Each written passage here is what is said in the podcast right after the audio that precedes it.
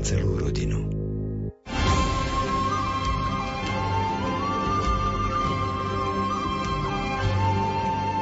Svetý otec Jan Pavol II vydal na začiatku svojho pontifikátu encykliku Redemptor hominis, vykupiteľ človeka. Zhrnul v nej všetky úlohy, ktoré si zadefinoval ako prioritu svojej budúcej služby. Ako pápež voviedol cirkev do 21. storočia a bol svetkom, ale aj iniciátorom veľkých zmien v spoločnosti aj samotnej cirkvi. A mnoho z jeho neskorších vyjadrení malo prameň aj v tomto dokumente. V relácii Výber z pápežských encyklík vás dnes pozývame k poslednému stretnutiu nad encyklikou Redemptor hominis. Reláciu aj dnes pripravujú Miroslav Kolbašský, Anton Fabián, Jaroslav Fabián a Martin Ďurčo.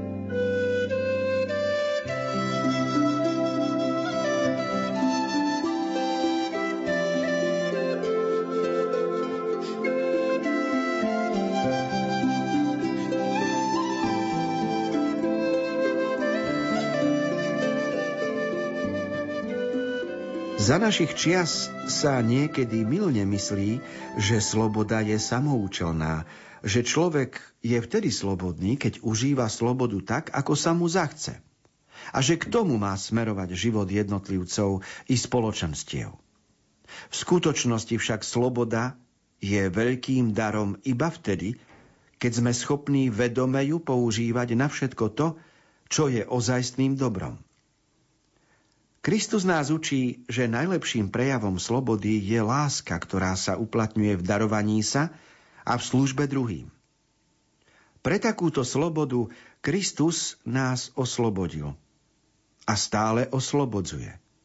Odtiaľto církev neprestajne čerpá inšpiráciu, pozvanie a podnety na vykonávanie svojho poslania a služby medzi všetkými ľuďmi. Celá pravda o ľudskej slobode je hlboko vpísaná do tajomstva vykúpenia. Církev naozaj slúži v plnej miere ľudstvu, keď chráni túto pravdu s neúnavnou pozornosťou, horúcou láskou a uvedomelým úsilím, keď v celom svojom spoločenstve vernosťou povolaniu každého kresťana prenáša túto pravdu do života ľudí a konkretizuje ju v ňom. Týmto spôsobom sa potvrdzuje i to, na čo sme už predtým poukázali, že totiž človek je a stále sa stáva cestou každodenného života cirkvy.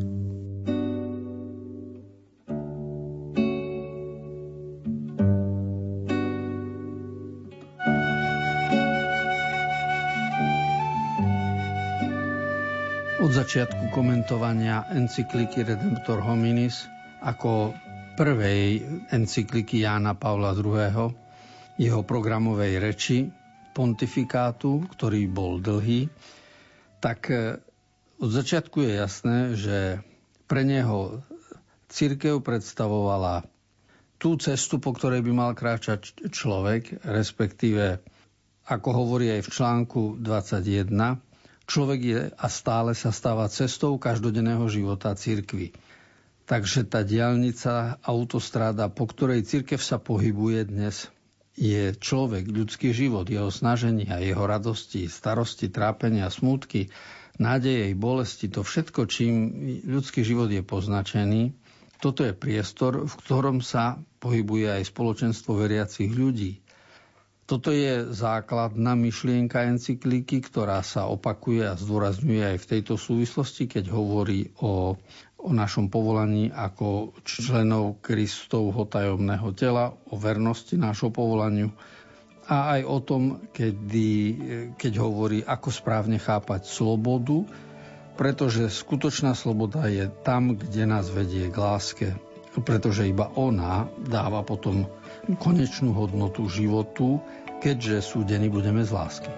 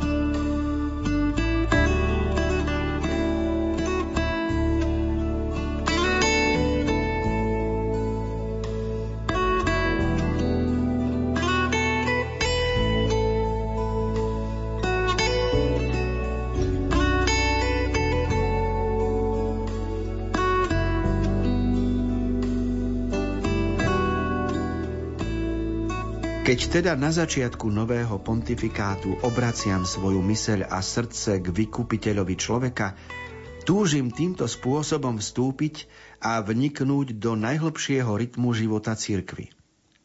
Ak totiž cirkev žije svojim vlastným životom, je to jedne preto, že ho čerpá z Krista, ktorý stále túži iba potom, aby sme mali život a aby sme ho mali v hojnosti. Táto plnosť života, ktorá je v ňom, je zároveň určená i pre človeka. Církev tým, že sa spája s celým bohatstvom tajomstva vykúpenia, stáva sa cirkvou živých ľudí, pretože sú znútra oživovaní pôsobením ducha pravdy. K ním prichádza láska, ktorú Duch Svetý vlieva do našich srdc. Cieľom každej služby v cirkvi, či už apoštolskej, pastoračnej, kňazskej alebo biskupskej, je udržiavať tento dynamický zväzok medzi tajomstvom vykúpenia a každým človekom. Keď si uvedomujeme túto úlohu, Zdá sa nám, že ešte lepšie chápeme, čo znamená, že cirkev je matkou a zároveň čo značí, že cirkev vždy, ale najmä v našich časoch, potrebuje matku. Osobitnou povďačnosťou sme zaviazaní otcom druhého Vatikánskeho koncilu za to, že vyjadrili túto pravdu v konštitúcii Lumen Gentium, bohatou mariologickou náukou, ktorá sa tam nachádza. Keďže Pavol VI podnietený duchom tejto náuky začal nazývať matku Kristovu matkou cirkvy a tento názov sa stretol so širokou ozvenou Dovolte aj jeho nehodnému nástupcovi, aby sa obrátil na Máriu ako na matku cirkvy pri konci týchto úvah, ktoré pokladal za vhodné rozvinúť na začiatku svojej pápežskej služby. Mária je matkou cirkvy, pretože v dôsledku nevýslovného vyvolenia samým väčšným Otcom a vďaka zvláštnemu pôsobeniu ducha lásky dala ľudský život Božiemu synovi – pre ktorého a skrze ktorého je všetko. A od ktorého celý Boží ľud dostáva milosť a hodnosť svojho vyvolenia. Jej vlastný syn výslovne chcel, aby sa rozšírilo materstvo jeho matky. A to zvláštnym spôsobom, ľahko prístupným všetkým dušiam a srdciam, keď jej z výšky kríža ukázal na svojho milovaného učeníka ako na jej syna. Duch Svetý jej vnúkol, aby po na nebo vstúpení pána aj ona zostala vo večeradle v modlitbe a očakávaní spolu s apoštolmi až do dňa Turíc, keď sa mala viditeľne narodiť církev a výjsť z ukrytosti na svetlo. A v nasledujúcich obdobiach všetky generácie učeníkov a tých, čo vyznávajú a milujú Krista, duchovne vzali k sebe túto matku, tak ako apoštol Ján, ktorá bola takto už od samého začiatku, to jest od chvíle zvestovania, zapojená do dejín spásy a do poslania cirkvy. Preto aj my všetci, čo tvoríme dnešnú generáciu Kristových učeníkov, túžime sa s ňou spojiť osobitným spôsobom. Robíme to so všetkou vernosťou starodávnej tradícii a súčasne s plnou úctou a láskou k členom všetkých kresťanských spoločenstiev.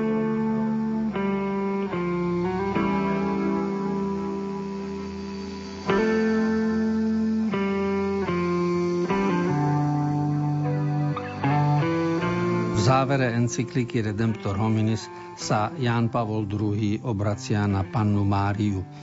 Hovorí tam o Márii ako o matke cirkvy. Je to titul, ktorý sa používa od druhého Vatikánskeho koncilu, začal Pavol VI a tento titul sa ujal. Aj v Litániách už máme toto oslovenie a vyjadruje veľkú pravdu. Teda záleží na tom, či hovoríme, a, a tu vlastne ide o to, že treba rozlišovať, či hovoríme o cirkvi ako o matke, alebo hovoríme o Márii ako o matke.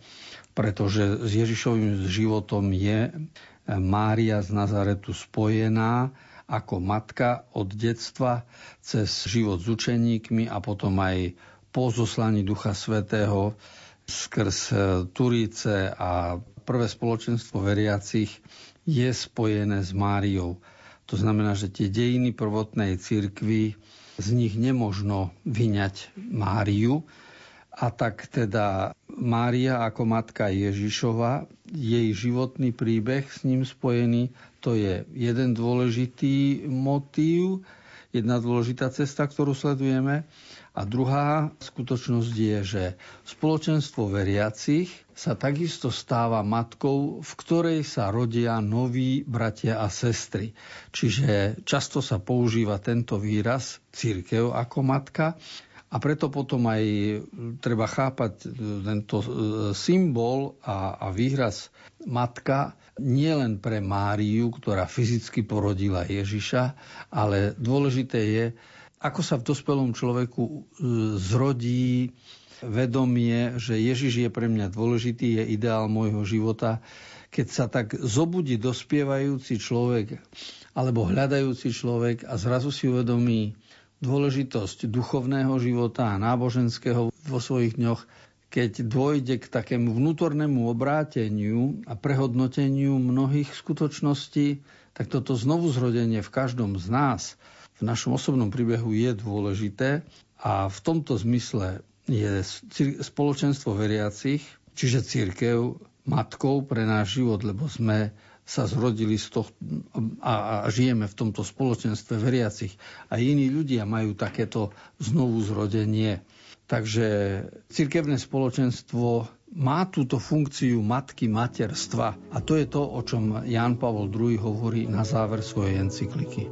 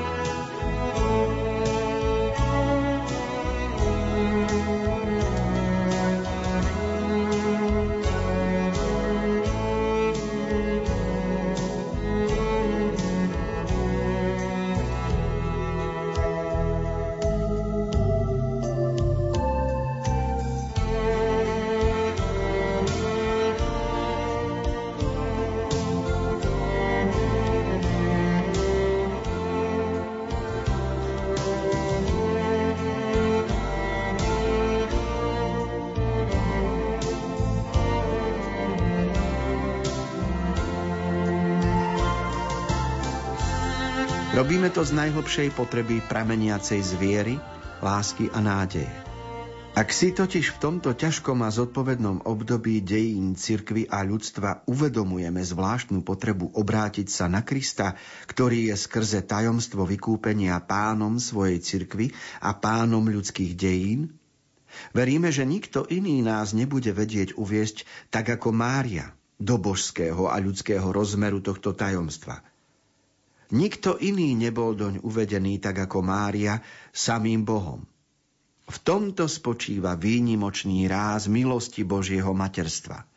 Nie len dôstojnosť tohto materstva je jediná a neopakovateľná v dejinách ľudského pokolenia, ale jediná je pre svoju hĺbku a rozsah svojho pôsobenia aj Máriina účasť práve v dôsledku tohto materstva na Božom pláne ľudskej spásy skrze tajomstvo vykúpenia. Možno povedať, že toto tajomstvo sa utvorilo pod srdcom nazareckej panny, keď vyslovila svoje fiat, staň sa. Od tejto chvíle jej panenské a zároveň i materské srdce zvláštnym pôsobením Ducha Svetého nepretržite sleduje dielo svojho syna a vychádza v ústrety všetkým, ktorých Kristus objal a stále objíma svojou nevyčerpateľnou láskou. Preto aj Márino srdce musí byť matersky nevyčerpateľné. Charakteristická črta tejto materskej lásky, ktorú Božia Matka vnáša do tajomstva vykúpenia a do života cirkvy, je vyjadrená v jej osobitnej blízkosti človekovi a všetkému, čo sa odohráva v jeho živote. V tom spočíva tajomstvo matky. Církev, ktorá na ňu pozerá s neobyčajnou láskou a nádejou, túži vždy hlbšie si osvojiť toto tajomstvo – v tom totiž cirkev spoznáva zároveň aj cestu svojho každodenného života, ktorou je človek.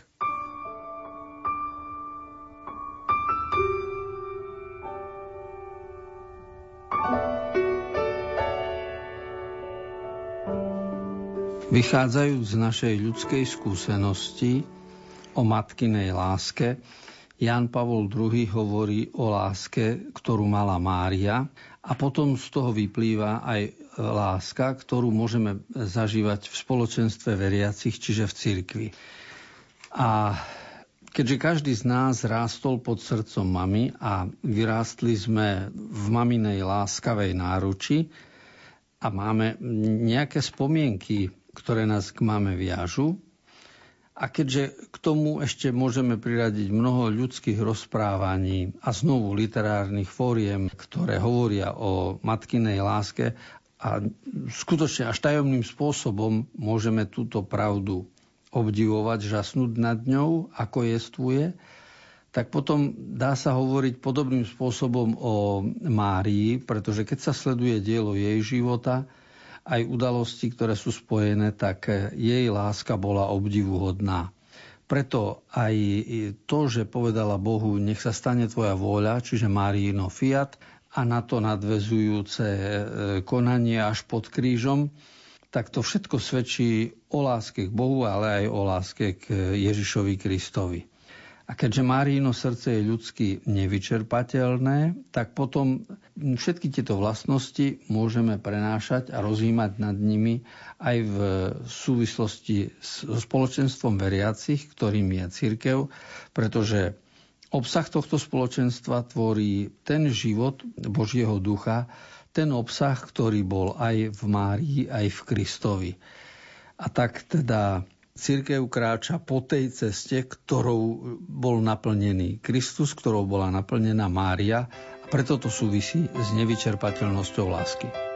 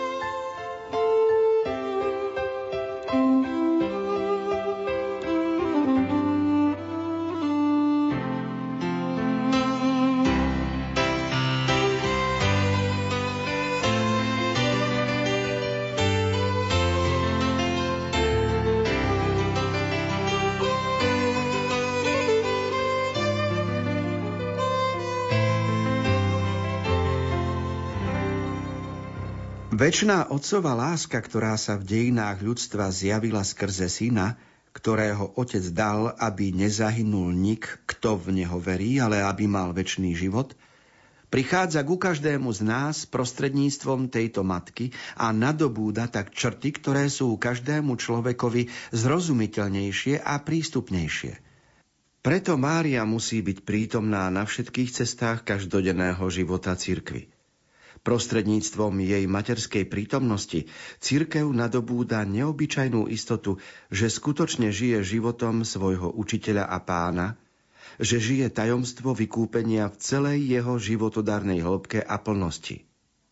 Zároveň s tým cirkev, ktorá zapustila korene v toľkých rozličných oblastiach života celého súčasného ľudstva, nadobúda istotu založenú na skúsenosti, že stojí po boku človeka, a to každého človeka, že je jeho cirkvou, cirkvou Božieho ľudu.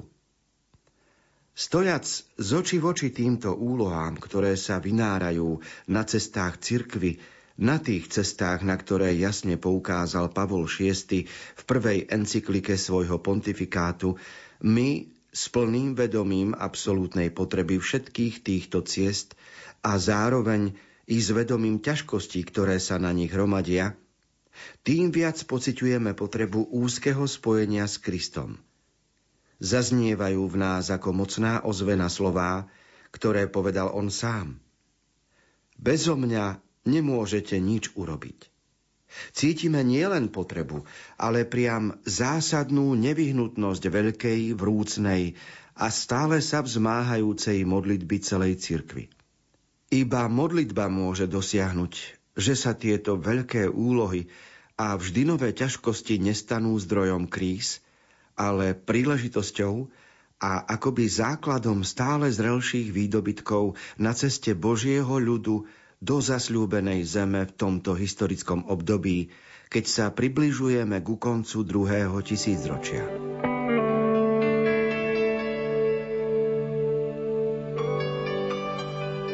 Ján Pavol II ako mnohoročný kňaz a biskup končí svoju encykliku spôsobom mystagogickým, to znamená, neuvažuje len ľudsky a neodvoláva sa len na ľudské záležitosti. Nielen, že by vyzýval k nejakej aktivite, ktorú máme robiť aj v tejto dobe, ale skôr nás pozýva k zjednoteniu s Bohom, pretože zo zjednotenia s pánom aj v nás vzniká pozitívna nálada, aj nádej, aj Boh vlieva do našich srdc potrebnú milosť a dáva silu do budúcich dní. A tak zaznievajú aj slova z Jánovho Evanielia, ktorým Ján Pavol II a každý z nás verí, keď Kristus povedal, bezo mňa nemôžete nič urobiť, čo neznamená nejaký fatalizmus, ale hlbokú pravdu, že potrebujeme Krista po svojom boku, aby sme spolu s ním kráčali v jeho šľapajách. Teda dôležité je, keď zaznie slovo encyklika Redemptor hominis, čiže vykupiteľ človeka, tak malo by nás napadnúť prvé, cestou cirkvi je človek, čiže ľudská cesta, to je tá cesta, po ktorej cirkevné spoločenstvo chce kráčať aj dnes.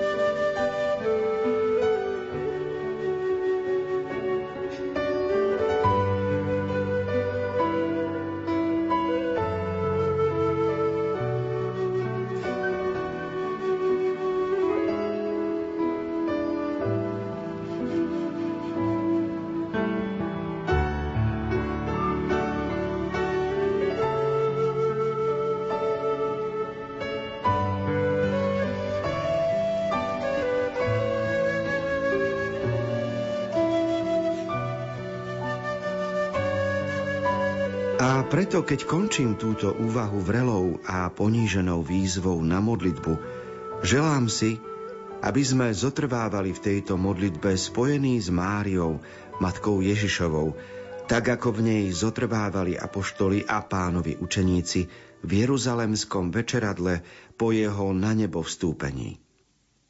A úpenlivo prosím predovšetkým nebeskú matku cirkvy, aby láskavo zotrvávala s nami v tejto modlitbe nového adventu ľudstva, s nami, čo tvoríme církev, čiže tajomné telo jej jednorodeného syna.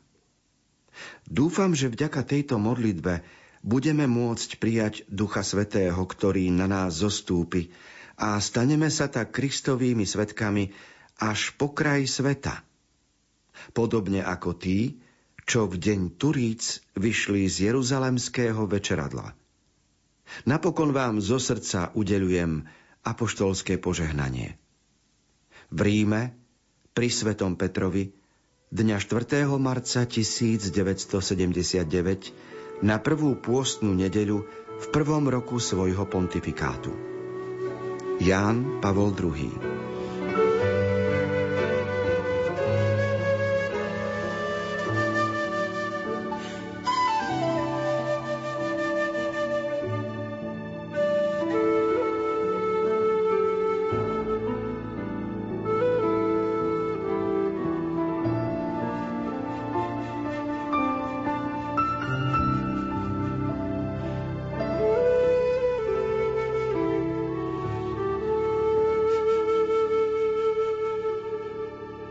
Milí priatelia, končí sa naše stretnutie nad encyklikou svätého otca Jána Pavla II.